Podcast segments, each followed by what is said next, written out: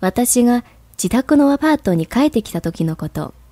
隣の妊娠8ヶ月の女性が買い物袋を抱えて大変そうにしていたのを目にしました。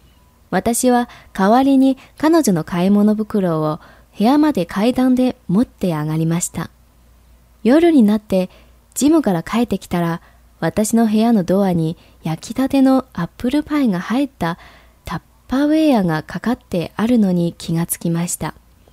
パイにはこんな言葉が添えられていました。あなたが運んでくれた材料で作りました。召し上がれ。